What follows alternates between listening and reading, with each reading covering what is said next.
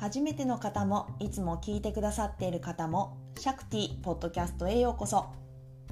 この番組は高校同級生のあやことあっこが世の中のあれこれを独自の経験と見解を持ってありのままにお届けする番組です。この番組ではリスナーさんからのリクエストメッセージも随時募集しています。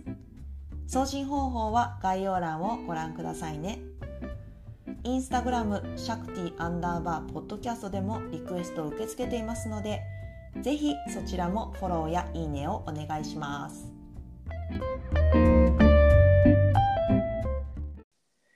Hi everyone, シャクティです。えっ、と皆さんお元気でしょうか？さて、今日は前回私が質問を受けて答えたので、今回はその反対であやこに質問をどんどんちょっとしていきたいと思います。それではあやこよろしくお願いします。よろしくお願いします。はい。それではちょっと言っていきますね。そう、あやこ、そう生まれてから今まで今30後半もうさもう40になる手前なんですミドルアラフォーですよ。はい 前回の名残でね。うん そうその中で今までの人生の中で一番良かった時それとあともう一つ、一番へこんだ時うんうんを教。えてください。すごい一番っていうと難しいなって思うんだけどいっぱいあるのか。まあいっぱいあるあるのかどうかはちょっと比較ができないと思うんだけど、うんだけど良かった時期ってなんかモーメントとしてはその瞬間瞬間切り取った感じはすごくたくさんあるなと思っていて、ただその時期要するにまあ数ヶ月とかと1年とかそういうふうに長期間ですごい良かったなって思う時期っていうとある程度限られてくるかなとは思っていて、うん。うんそうすると私の場合は、やっぱりね高校時代かなって思います。一番良かった時期は。ね確かに楽しかったよね。そう。やっぱり高校に私うん。は本当に一番入りたかった高校にうん。入学できて、うん。やっぱりもう本当にワクワクがあの止まらなかった3年間っていう感じが一番っと。うん。そうだね。なんかね不思議なことにすっごい悩んだっていうことがあったんだろうけどその当時はね、でも今思い返して何かすごい悩んだかっていうとあんま悩んでないんだよねこの3年間で。すごく楽しいことばっかりだった記憶があってさらに、なんだ辛かったことって一番は私の場合はおそらく英語できない自分にこう苛立ちとかすごいそういうつら辛さとまでは言わないのかもしれないけどもどかしさがあったなって思うんだよね。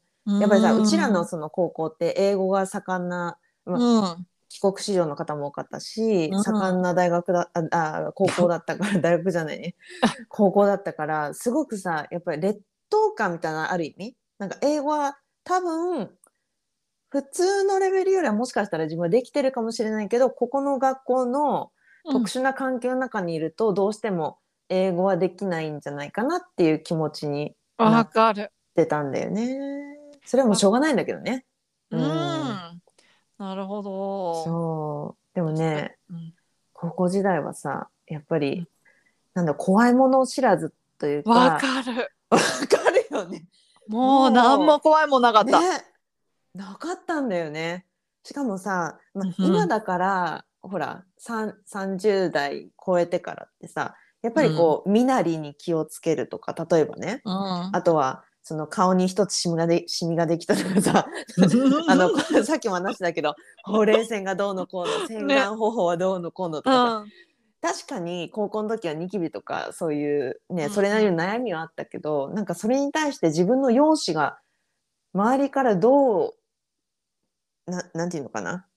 周りからどう見られてるとかをそこまで私は気にしてなかったと思わかる。わう、なんかるよ。かそういう意味ですごく強かったうん。っていうのうんも、私すごいそれな、私も同じ気持ちでいて高校の時。いやそうなんだうんうん高校を出た時にやっぱりちょっと変わったんだよね。っていうかうんもうちょっと気にするとか人の目が気になるような感じになって、うんでどうしてあの時じゃあ高校の時はあんなにうんなんて言うんだろう人目も気にせずうんんなんか自分のやりたいことだけこう見つめてればいいやみたいなできたんだろうと思った時にあの学校すごい特殊だったじゃない？その帰国子女の方とかもいっぱいいたし、そうだね。先生も変わっていたし。で 先生も変わってた。変わってるでしょ？タバコ。確かに。なるほど。あのなるほど。でなんかやっぱりあの学校にいると自分が人と違うとか考え方が違うとか見た目が違うっていうことが変なことじゃない。嫌なことじゃない。むしろなんか変わってた方が面白いじゃんぐらいのそう。学校だったから。そうなの。なんか、うん。あのこれ聞いてる 同級生がいたら申し訳ないけど変人ばっかだったもんね。そうそうっていうか変人が私たちももしかしたら変人だったのかもしれないけどでも同等の変人がさ そうそう。うようよいたよね。変人の集まりだったからあそこは、うんなんかこうむしろ変わってる方が面白いじゃんっていうのがあったからうん、人と違くても全然面こう全然気にならなかったし、だね。うん、そこはやっぱりあそこにいたからこうなんか自分でいられたっていうのはすごいあるかな私も。そうだよね。うん、周りの人にと同じことをしてたらある意味埋もれちゃうというか。そうそうそうそうそう。なんだろうね個性とかいう言葉ってその当時って全然使っ私はね使ってなかったと思うんだけど、うん、本当に今考えるともうみんながみんなそれぞれ違う個性の、うん。ああまあ、集まりというか塊というか、っていう学校だったなって思うな。すごいある。あの、うん、自分の色があそこで分かった気がする。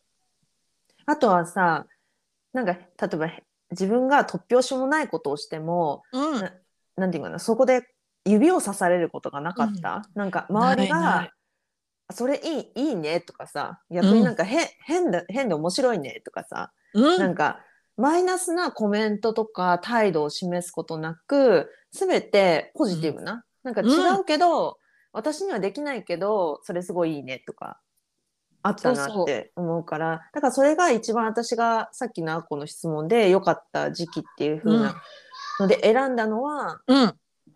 あのそうそういう周りからアクセプトしてもらえるっていうところが、このあの高校の時期の3年間ってあったうん。から、自分がすごい良かった。なんか自分自身が自分じらしくいられたうん。時期だったなと思って選びまし選びました。うん、最高うん本当に最高だったよね。ね。そう。ではじゃあその反対にいうん。へこんでた時期へこんだ時期。これもやっぱりねたくさんあるから。たくさんあるからさ選びにくいなあと思うそれかそれかその時期うん時期があるんだったらその例えば20代とか30代とか10代とか、ああそうね。そういうなんかその本当にその時期じゃなくても、まあでもね一番最初に自分がが挫折した時期って覚えていて、うん。人生初の挫折は中学校2年生と3年生の時です。早っ。本当早い？本わかんないけどそんなそんな時期にもう挫折を感じていたんだね。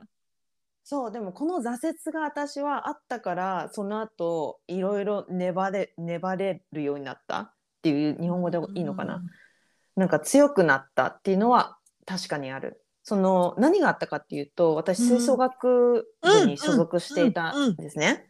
でトランペットを吹いていてうんしかもなんか自分で立候補したわけではなくこう周りから押し上げてもらってうん部長をやらせてもらってたのね。うん。であの吹奏楽部って夏のコンクールとかあの定期的なその都都のコンクールとか区のコンクールとかがあ,、あるんだけどそううちのうちの中学校結構強くて私の代の前までがずっと金賞だったの。金賞金賞金賞。だから金え。金賞のなんとか中学校みたいな。もう金賞はあの中学校でしょみたいなもう名前が、まあ、名前イコール金賞の学校みたいな感じで付けられてくるぐらい、ほんと連連覇してたわけ。うんで私のもう本当にうんもうあの残念な話なんですけど私の代でそれが途切れしかもき銀賞じゃなく銅賞まで落ちちゃったの。まあでも素晴らしいことなんだけどね同いやそうそうそう。そうなのそうなの。そうやってねポジティブに考えればよかったんだけど、うん。やっぱりその先輩方からの重圧。いやあなたの代も金賞を取って当たり前でしょみたいな重圧とうんうん。あとやっぱ先生とかからもさやっぱりその部長だからちゃんと金賞取れるようにまとめ上げてうん。後輩とかも引っ張っていってみたいな。だから本当はお手本にならなきゃいけないってずっと思っていて。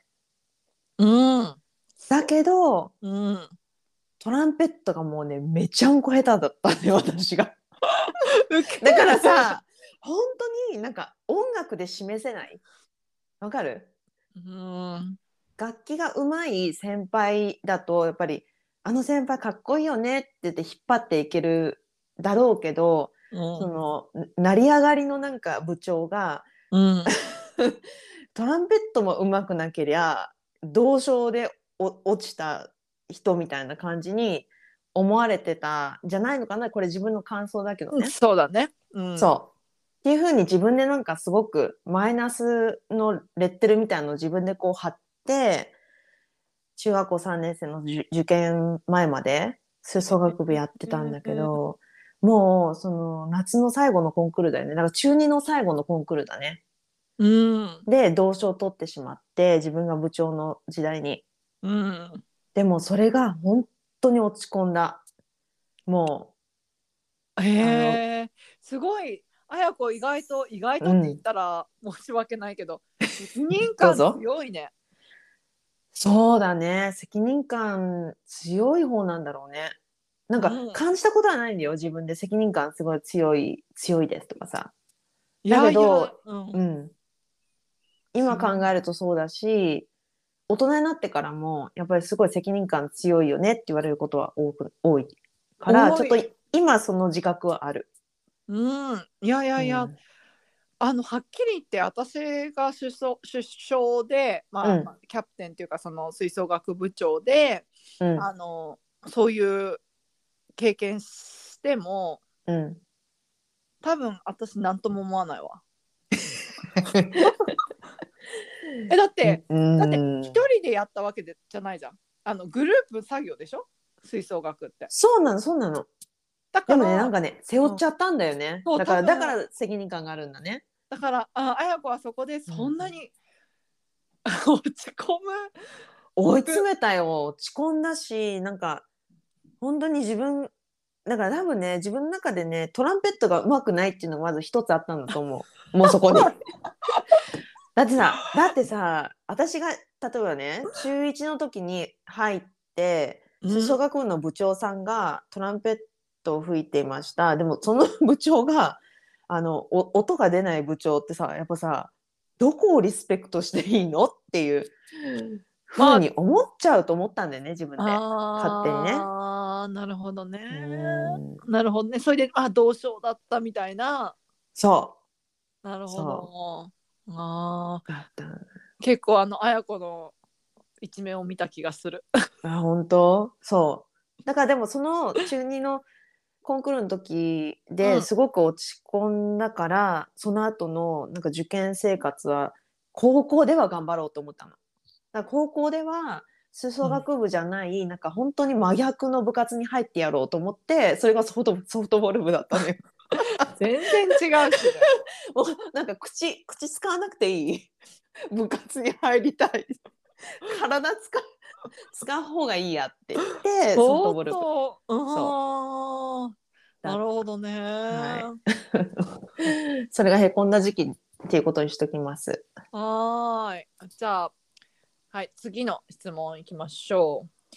じゃあ、今ね、今の綾子のマインドで、この頭でうん戻れるとしたら、戻れると戻れてやり直せるとしたらどの時期時代に戻りたいですか？うん。うんこの質問は比較的、うん比較的最近かな？戻戻りたい時期。へえそれはね、あの、13年前の、ちょうど自分ががんになった時。がんって診断された時うんにもう一回戻りたいって思で何をやり直したい？ううん。もちろん、その、がんになら、あのね、ちょっと悩んだの。がんにならないように、がん、がんになる、その前のうん時代に戻って、がんにならないような食生活とかさ、あの、生活習慣を戻したいっていうふうによ、もうちょっと考えたんだけれどうも、んそうじゃなくって、がんと診断された後に、自分がどういうふうなマインドセットで生き、生きるかっっていうところを、今の自分のマインドセットでもう一回やり直してみたいなと思う。ーん。なるほど。あっていうことは今のマインドセットの方がなんだろうもっと強いっていう言い方であってんのかななんかこうう。うんうんうん。強い感じってことあのね、強いとはちょっと表現が違うんだけど、うん、すごくやっぱりね、焦ってたの。焦ってた？うーんその、がんを宣告されて、まあ、アメリカで宣告されたから、うん日本に戻ってきて治療を、まあ、受けるっていうことになって、うん。その時に、やっぱりなんかこう、決断することを迫られて、それですごく、なんだろう、考える時間が少なかったっていうのもそうだし、その時に自分がもっとこう、インターネットとか、その周りに助けを求められるような、なんだろうな、余裕？心の余裕を持ててたら、もう少し幅、幅が広く選択できていたんじゃないのかなって思うこともあるし、うん。あと心の余裕ね。うん。うん。そう。でもっと心の余裕があったらその時に自分が今どういう気持ちで、えーその時を過ごしているとかあの日記とか何かに書き留めてられたかなっていうふうに思っていて、今あの私が、まあ、13年経ってそのがんの活動とか、がんに関わる活動をするときに、あの、すごく、あの時やっておけばよかったなって思うのが、やっぱり日記とか、その時の記録をつけておけばよかったなってすごく思っていて、うーん。記憶ってすごくね、あの、残酷なんだけど、どんなに悲しかったり、嬉しかったりする記憶でも、詳細はね、なくなっていくの。あの、私は個人だけど。で、うん。細かい詳細を書き留めておけば、もう一うん。回その時の気持ちにうん。立ち戻れたり、あの、うん。その時にどういうふうに自分が考えてたんだろうっていうことにも、もう一回ね、うん。アクセスできるんだけど、今ちょっとそれがないもので、ないからだからどういう治療を受けていた時にこういうふうに感じていましたとかいうことがなかなか思い出せないのがすごくもどかしくてなるほど。いるんだよね。じゃあ戻うんって、余裕がなかったでも本当に今考えるそので時はね。もないと思う。でも、うんかけて私もねちっちゃい頃はっていうか小学生くらいの時日記を実はつけていて、へえまあ、すっごいどうでもいい日記なんだけど読み返してて 何行かぐらいのやつ？なんでちゃんとしっかり書いてあるんだけどどうでもいいの。なんかさ何が起こったとかどうでもよくない？なんか自分が知りたいのはそのどうでもよくはないでしょ。でもなんか誰々ちゃんに、なうんこの手紙をよん渡したとかさなんなんとかなんとかって書いた手紙を渡したとかさうん別にどうでもいいしそんなのみたいな。でもその今綾子が言ったうんどういう風な気持ちでその時いたかとかうんそういうのって意外と例えば綾子が言って今はやっぱり強いっていうかもっと心に余裕があるって言ったじゃない？今うんの方が。ある。やっぱりその時今の自分で昔を見ちゃうからうん。そうだね。やっぱりそうそうそうそう。その時のバイアスかかってるよね。そういっぱいいっぱいだった時の自分の目線でもう見てないんだよね。うん。そうだね。それはすごいわかる。そううだから今のがん関連の、あのボランティアをしている時とか、うん。聞かれることがあるんだよね。そのつい最近がん宣告されたりあとうん。子宮頸がん異形成で今、あの診断されて。でもどう、うん。綾子さんはその当時どうしてましたかとか、うん。綾子さんはあの選択をされる時にあのどういう判断、判断材料でどういう気持ちでいらっしゃいましたかとか聞かれることが本当にすごく多くて。だけど、うん。自分が答える時になんか本当に大雑把な答えしかあの渡すことができないっていうのがすごくきき気持ち的になんかああもどかしいってもどかしい思うねことがめちゃくちゃ多い。うん。そなの時に日記をもう一回ね見見返してあこういうふうにあのその当時のは自分は思ってたんですよとかなんか具体的なアドバイスができたら素晴らしいなっていうふうに思うんだよね。うーん確かに。うーんそうかもね、うんそれを求めてだって聞いてくるだろうしね。向こうも。そういうこと。そういうこと。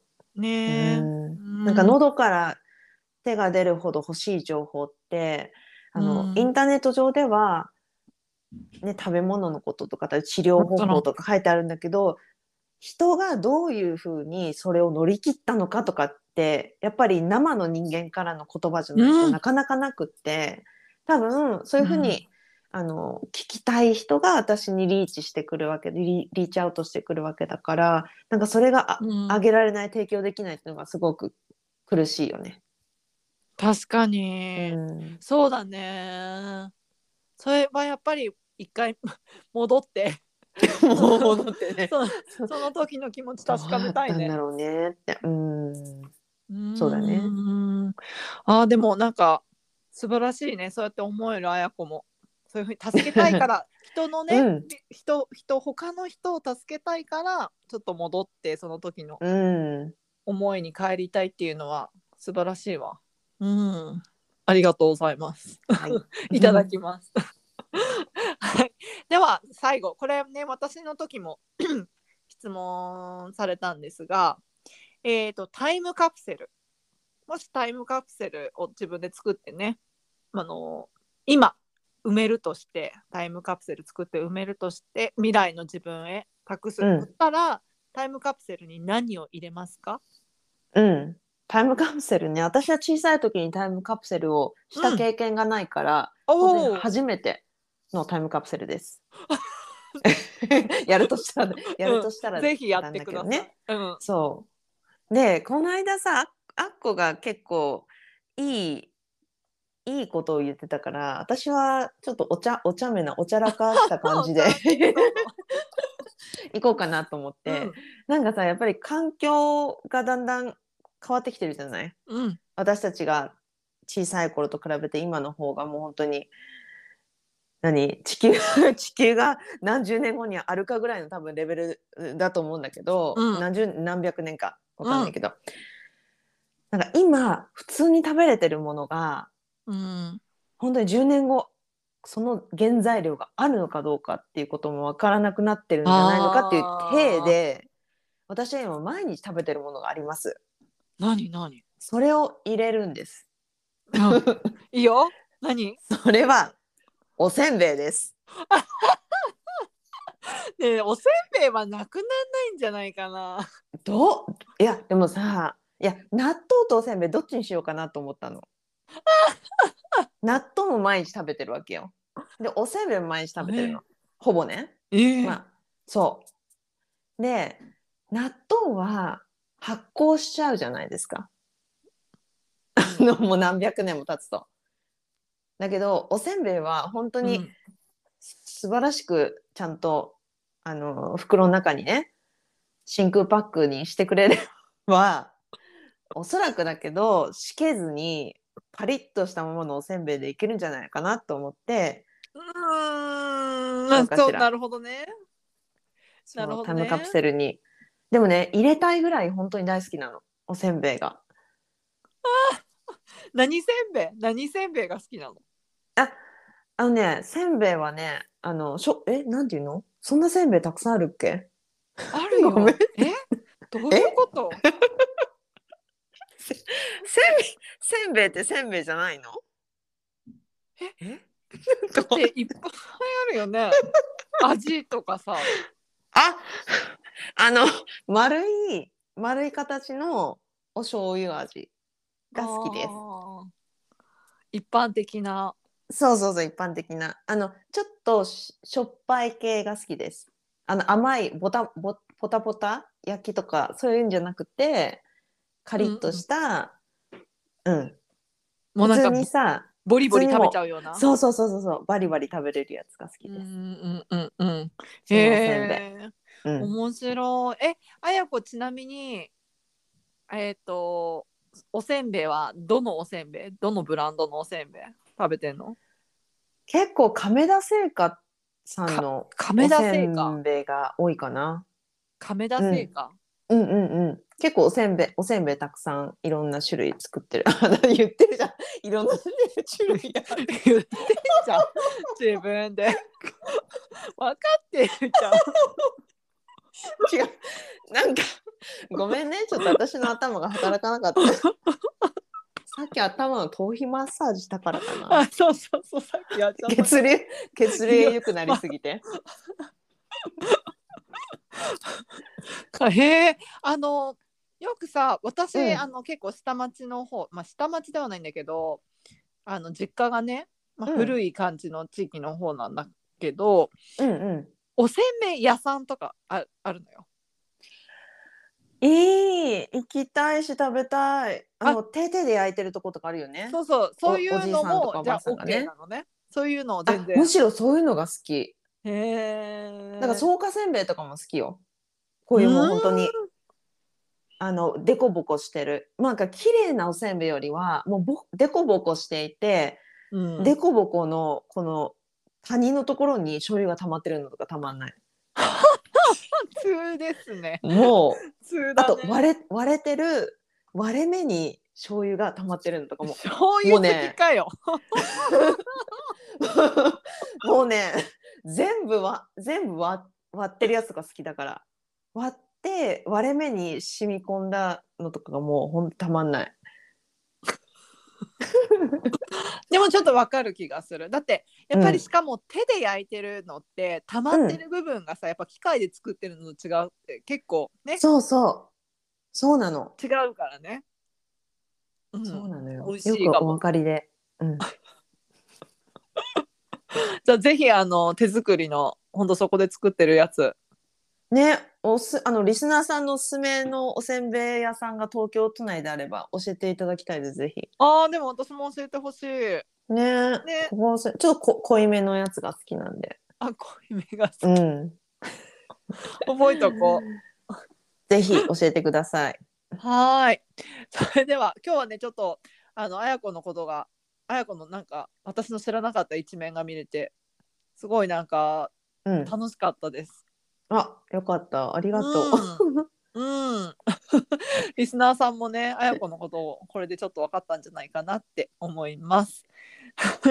はい、それでは今回のエピソードはこの辺で、はい、お別れしましょう。それでは皆さん、おやすみなさい。